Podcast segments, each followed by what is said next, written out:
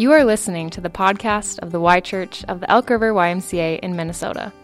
Our mission is to seek Jesus, connect together, and share his love. We're going to head into Scripture together, and Greg is reading for us this morning. We're going to read a couple different places in Genesis 17. When Abram was 99 years old, the Lord appeared to him and said, I am God Almighty. Walk before me faithfully and be blameless. Then I will make my covenant between me and you, and you will greatly increase your numbers. Abram fell face down, and God said to him, As for me, this is my covenant with you. You will be the father of many nations. No longer will you be called Abram. Your name will be Abraham, for I have made you a father of many nations. I will make you very fruitful I will make nations of you, and kings will come from you. I will establish my covenant as an everlasting covenant between me and you and your descendants after you for the generations to come to be your God and the God of your descendants after you. The whole land of Canaan, where you now reside as a foreigner, I will give as an everlasting possession to you and your descendants after you, and I will be their God. God also said to Abraham, as for Sarai, your wife, you are no longer to call her Sarai. Her name will be Sarah. I will bless her and surely give you a son by her. I will bless her so that she will be the mother of nations. Kings of peoples will come from her. Abraham fell face down. He laughed and said to himself, Will a son be born to a man a hundred years old? Will Sarah bear a child at the age of ninety? And Abraham said to God, if only Ishmael might live under your blessing. Then God said, Yes, but your wife Sarah will bear you a son, and you will call him Isaac. I will establish my covenant with him as an everlasting covenant for his descendants after him. And as for Ishmael, I have heard you. I will surely bless him. I will make him fruitful and will greatly increase his numbers. He will be the father of twelve rulers, and I will make him into a great nation. But my covenant I will establish with Isaac, whom Sarah will bear to you by this time next year. When he had finished speaking with Abraham, God went up from him. Thanks, Greg. Well, giving a name to someone is a special thing, whether it's a pet or it's a person. Giving a name is a great responsibility.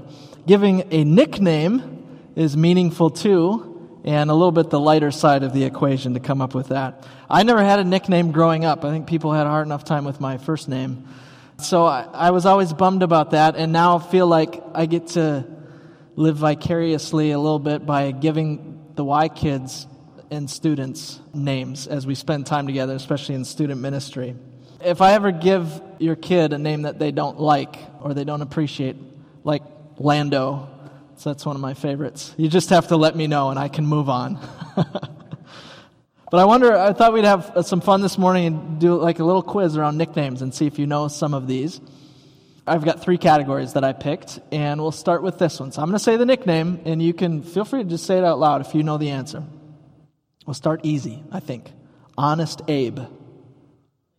Yes, Abraham Lincoln. Tricky Dick. Yes, Richard Nixon. Ike. Eisenhower, okay, maybe the hardest one in this list, Old Hickory. Did I hear it? Andrew Jackson. All right, very good. Now, next category is music. The King of Pop, Michael Jackson. The Queen of Pop, Madonna. Sound about right? That was at least what the internet told me. It sounded familiar.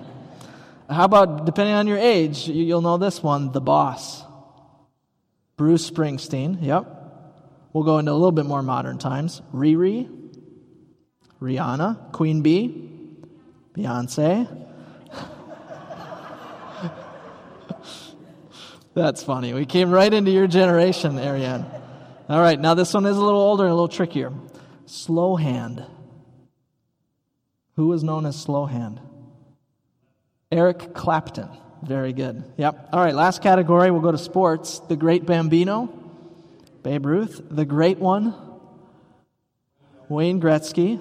The flying tomato, This is more like extreme sports variety. Remember the Olympics? Shaun White. My wife Esther met him at the airport in Los Angeles one day. Shaun White. How about this one? Black Mamba. Kobe Bryant. And last one, Prime Time. Deion Sanders. Now he just goes by Prime, Coach Prime. And they had a humiliating loss yesterday if you watch college football. So nicknames can be a lot of fun, uh, but names are really important. Have you ever tried to imagine if you had a completely different name? It's almost weird to wrap your brain around if, if John wasn't John, but he was, you know, had a totally different name because name is so closely connected to identity. Or maybe, I recognize that this morning, maybe you really wish you had a different name.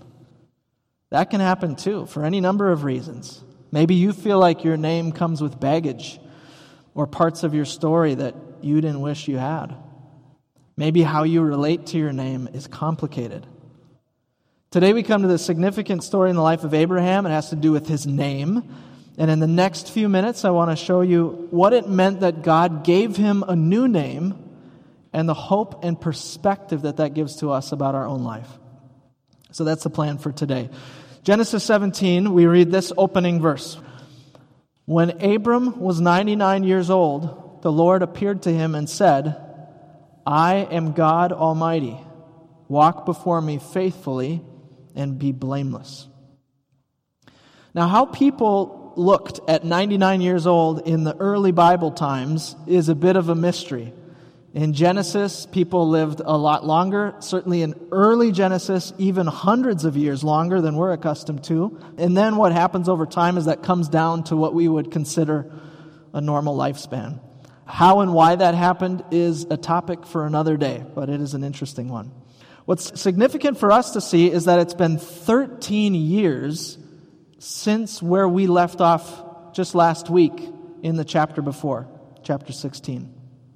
It's been 13 years since Ishmael was born to Hagar.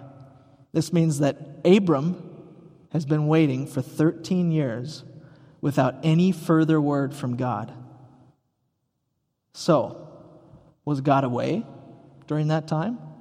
Was he tending to other things? Was Abram just off his radar for a little while? No, not at all. But we recognize we can definitely feel that way when we don't feel like we're hearing from God and we have to walk by faith. 13 years of radio silence. And all Abram had to go on was that word from chapter 16 that he and Sarai would still have a child of their own someday. And I wonder, how do you think Abram felt those 13 years as his birthday would come around every time? I just imagine him, you know, sitting there looking at all those birthday candles on his cake and uh, just thinking to himself, you know, where is God? Where's his voice? Why haven't I heard from him? And he's looking over at his wife, Sarai, still waiting to have a baby. We're just kind of filling in the gaps here, but I don't think those were easy birthdays. And so maybe some of you are waiting to hear from the Lord. Maybe as you hear this text this morning, for you it's like year 12, and you're still waiting. And I want to encourage you this morning with the testimony of all of Scripture to continue to wait on the Lord. I don't know if it'll be year 13, 14, 15, but it's worth the wait. He hasn't left you, He's with you, even when you cannot hear His voice. So, 13 years of silence for Abram, that's what he was in, waiting to hear the Lord. And then, I don't know, I suppose it was a day like any other day. He woke up, and that was the day when he heard God speak again. God says, I am God Almighty. I put the name in brackets that appears in Hebrew. It's the name El Shaddai. So God says, I am El Shaddai. And it's the first time that God uses this name for himself. It's used 48 times in the Old Testament. In this instance, Genesis 17:1 is the very first time. Now, most of the Hebrew names we can trace and we know what they mean. We know what the Hebrew means. This one's unique because that's been lost to us. So we don't know what El Shaddai means except by kind of building a case through its usage and its context. And when we do that, we see it has something to do with God's majesty and his power. Some of you might remember there was a song in the 80s by Amy Grant called El Shaddai. Anybody recognize that song? I see a few. Yes. So I debated if I should sing these lines or just speak them. we should have Katie Vick has a beautiful voice, but I won't put you on the spot, Katie. so it goes El Shaddai, El Shaddai, El Elyon Adonai. Age to age, you're still the same by the power of the name. So you can Google it later. Listen, it's a beautiful song. And Amy Grant got it right. That really fits the words around it, too. And therefore, the English Bible says, I am God Almighty, because it's emphasizing his power and his majesty. And then God gives Abram this two part instruction. He says, Walk before me faithfully and be blameless. To walk before God means to live and move openly before him. And I was just thinking in my own life, some of you can maybe relate to this or times past. Have you ever caught your kid like sneaking around the house doing something they should not be doing? and, and, you come around the corner and they might try to take off and just whoosh, whisk away into another room. This is not that. That's the opposite of what's described here. This means to live and move openly before Him. I got nothing to hide and especially to live in a way that would seek God's favor and his approval. So God is calling Abram to lead a righteous and holy life. In our non religious terms, we would say to be different, to not be like the rest of the crowd, but to walk with God and to live in his presence. And then the second part comes to be blameless. The word there literally means perfect, to be perfect to live without fault. And this is a theme that gets picked up in key places throughout the rest of the Bible. We think of the line from Jesus in the Sermon on the Mount where he said, Be perfect as your heavenly Father is perfect. So a lot of parts of the Sermon on the Mount get quoted. That one not as often, I think, because it's daunting. And someday we could look at that passage in detail and unpack it. That would be worth doing. But I think Klaus Westermann gets the sentiment when he says, belonging to God is in proper order only when it is without reservation and unconditional. That's what God is calling Abram to. Walk before me faithfully and belong to me without reservation. And then God gives Abram this reminder in verse 2. He says, Then I will make my covenant between me and you and will greatly increase your numbers. And a key word in that line is the word covenant that we, we have to grapple with, or we really will struggle to understand Abraham's story and much of the rest of the Bible. And it's tricky for us because we don't use the word covenant a whole lot in everyday English, so it can be fuzzy. So here's a brief definition. In the Bible, a covenant is a sacred agreement between two people or between God and people that is bound by certain promises. And in the Bible, we have five key covenants. The first one was with Noah, the second one is with Abraham, and then comes Moses, David, and Jesus bringing the new covenant. So, with Abraham, God first uses the word covenant in chapter 15, we looked at a couple weeks ago when he has Abraham look up at the stars. So, we're familiar with the word, we've seen it before, but the whole thought has been there since chapter 12 when God calls Abram and he gives them this promise that's going to involve four things land, offspring, or we'd say children, descendants. Thirdly, a blessing upon Abram and his descendants. And fourth, a blessing on all the other people groups, all other nations through Abraham's descendants. Now, as you can see in this verse, the focus that God has here is the promise of offspring, children. And God says, I will greatly increase your numbers. And by way of application, if you are facing tough odds in your life right now, if there is something where you are thinking this is almost impossible for this to turn around, or for this to be different, or for this to happen, I want you to take heart by the example of Abraham. God tells Abraham at the age of 99 that he will greatly increase his number. But Abraham's hearing this, maybe thinking, well, the only thing I've been watching increase is my age. He hasn't heard from God in 13 years. He has lived in the promised land for 24 years, and he is still waiting for the fulfillment of these promises. And yet, here comes a fresh reminder that says, Abraham, the time is almost here. Don't give up. I'm faithful. So, the next set of verses in 3 to 5 Abram fell face down, and God said to him, As for me, this is my covenant with you. You will be the father of many nations. No longer will you be called Abram, your name will be Abraham. So, there it is, the big name change. At age 99, I bet he had a hard time changing his signature after that.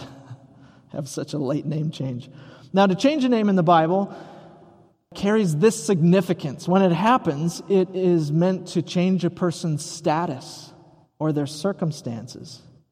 And to give a name or to change someone's name means you have the authority to do so. So we have a few instances in the Bible of people doing this. God gives Adam the task of naming the animals in the garden. And we have kings who institute name changes over their conquered subjects. So Pharaoh changes Joseph's name, Nebuchadnezzar changes Daniel's name and the names of his three friends, and there are other examples. But the most significant name changes are given by God. Abraham and Sarah at the top of the list, but later in Genesis, we'll see God change Jacob's name to Israel and then we come into the New Testament, and Jesus changes Simon's name to Peter. So, here in this story, Abram, the name that he had been given at birth, means exalted father, which is actually a reference to his father, Terah, and it means Abram is exalted with respect to his father, is what that means. That he comes from a distinguished lineage of noble birth. In changing his name to Abraham, God is using a word play or what we might call a sound play. He takes Abram and he shifts it to Abraham.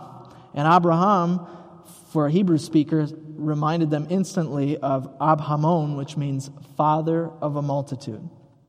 And this name change is a reminder of God's covenant promise. From here on out, every time Abraham hears it, God says to Abraham in verse 6 I will make you very fruitful. I will make nations of you, and kings will come from you. Now, that last piece is new.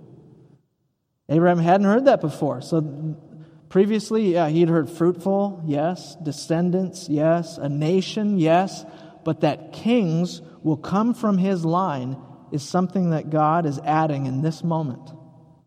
And we see God doing this really, ever since chapter 12, it's like every time God comes to remind Abram, he's notching up the promise and just how amazing it will be. So now this word is extended to Sarah, starting in verse 15. God says, As for Sarai, your wife, you are no longer to call her Sarai. Her name will be Sarah. I will bless her and will surely give you a son by her. I will bless her so that she will be the mother of nations. Here it is kings of people will come from her. So Abraham looks across the breakfast table at his 90 year old wife. It hardly makes any sense. God is still planning on making her a mother. And I'll remind you of where we were last week how Abraham and Sarah had taken matters into their own hands, and Sarah had given her servant Hagar to Abraham to produce a kind of surrogate heir, like a, a surrogate child of the promise. And if you missed last week or you're unfamiliar with the story, you, you might be thinking, they did what? You just have to go back and read chapter 16 or you listen to the message. Abraham and Sarah got tired of waiting, and what they did is they resorted to an acceptable social custom to produce, to manufacture God's promise. But that'll never work. It didn't then, and it won't now. There is no shortcut to waiting on the Lord. So here at age 99, Abraham hears from God again, And the words that he hears are almost too wonderful to comprehend. Verse 17 Abraham fell face down. He laughed and said to himself, Will a son be born to a man a 100 years old? So he's 99 now. He's thinking to the century mark when the baby will be born. Will Sarah bear a child at the age of 90? Now, it can be hard to understand tone in written text. You know that, right? From receiving emails or text messages where you're like, how did this person mean this? So we kind of have to put an interpretive lens on it and we'd ask ourselves, well, was Abraham laughing in a disrespectful, unbelieving kind of way? You could see that, right? You could read it that way. Or was he laughing out of just sheer joy and amazement at what God has said? You could read it either way. I think one of the clues is that it begins with Abram falling face down in reverence before the Lord. So I think that option's more likely that it was worshipful. Plus, we see he's not reprimanded by God for laughing, like Sarah will be in the very next chapter. But as for Abraham, I think in this moment he is just amazed and overjoyed, and yet human like the rest of us, he cannot keep himself from verse 18. I think this is such an interesting line. And Abraham said to God, If only Ishmael might live under your blessing. Ishmael was the son that was born to Hagar, who's now 13 years old. And Abraham cannot help himself from going back to what could have been or what might still be, even though it had been outside of God's plan. And I just wonder, as I reflected on my own life, I'm going to ask you the same question. Do you think that you have some prayers that you keep going back to, or some thoughts that you keep going back to that start with these two words? If only. God, if you would only do this, if you would only do that. It's so hard for us to let go of our self will and what we think is best. It is hard, especially in the waiting, to let God be God. But here's the point that Abraham missed why settle for an Ishmael when you could have an Isaac? God, in His grace, will not let Abraham settle. He has something better. So here's verse 19. We're almost done with the story. Then God said, Yes, but your wife Sarah will bear you a son, and you will call him Isaac. I will establish my covenant with him as an everlasting covenant for his descendants after him. And as for Ishmael, I've heard you. I will surely bless him. And isn't that so like God? You know, here Abraham and Sarah had been the ones who cooked up this plan to begin with to have Ishmael. And yet God does not cast off Ishmael. Ishmael does not live under God's curse, but God, in his mercy, will bless Ishmael too. And some of you were intrigued last week, at least a couple folks follow up and ask more about Ishmael and this connection, even with current events that are going on in the world.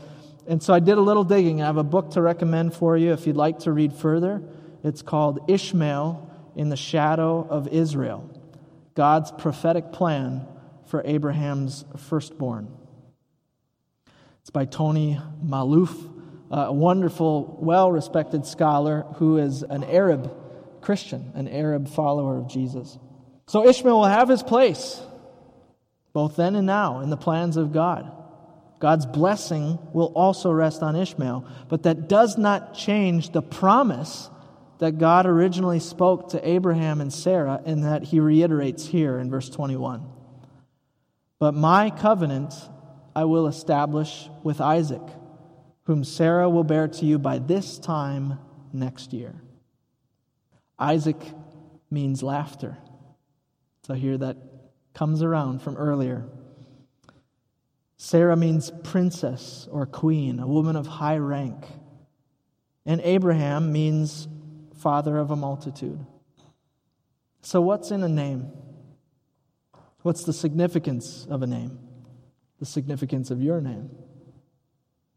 It turns out a whole lot. I want to close with this story that I heard recently. During one of Alexander the Great's conquests, he and his army were engaged in a serious battle to take over more land from a region. But unlike other battles, this time one of his soldiers did what was absolutely forbidden and defected from his ranks. At the battlefront, he was filled with the certainty of death, this young soldier, and so he fled the fighting. After the battle, the man was tracked down. He was detained and forced to wait for what he knew would be an awful meeting with his commander. After the battle, this coward was brought to Alexander the Great into his tent and forced to stand before this glorious leader. While barely able to lift his own head, the soldier was trembling before his general, and he was awaiting what he was sure would be condemnation, perhaps even death. And Alexander the Great finally broke the silence, and he said in his confident voice, Soldier, why did you run? And the statement kind of hung in the air. The man finally forced out these words, and he said, Sir, I left because I was afraid. The next words out of Alexander's mouth almost pierced the man as he heard them. Instead of pronouncing his death, Alexander pronounced his pardon. And he said to this man, shaking like a leaf, Soldier, what is your name?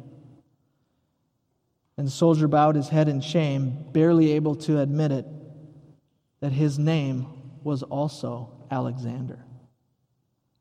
Upon hearing this, Alexander the Great looked at this young soldier and he said, Then you will either have to change your character or you will change your name.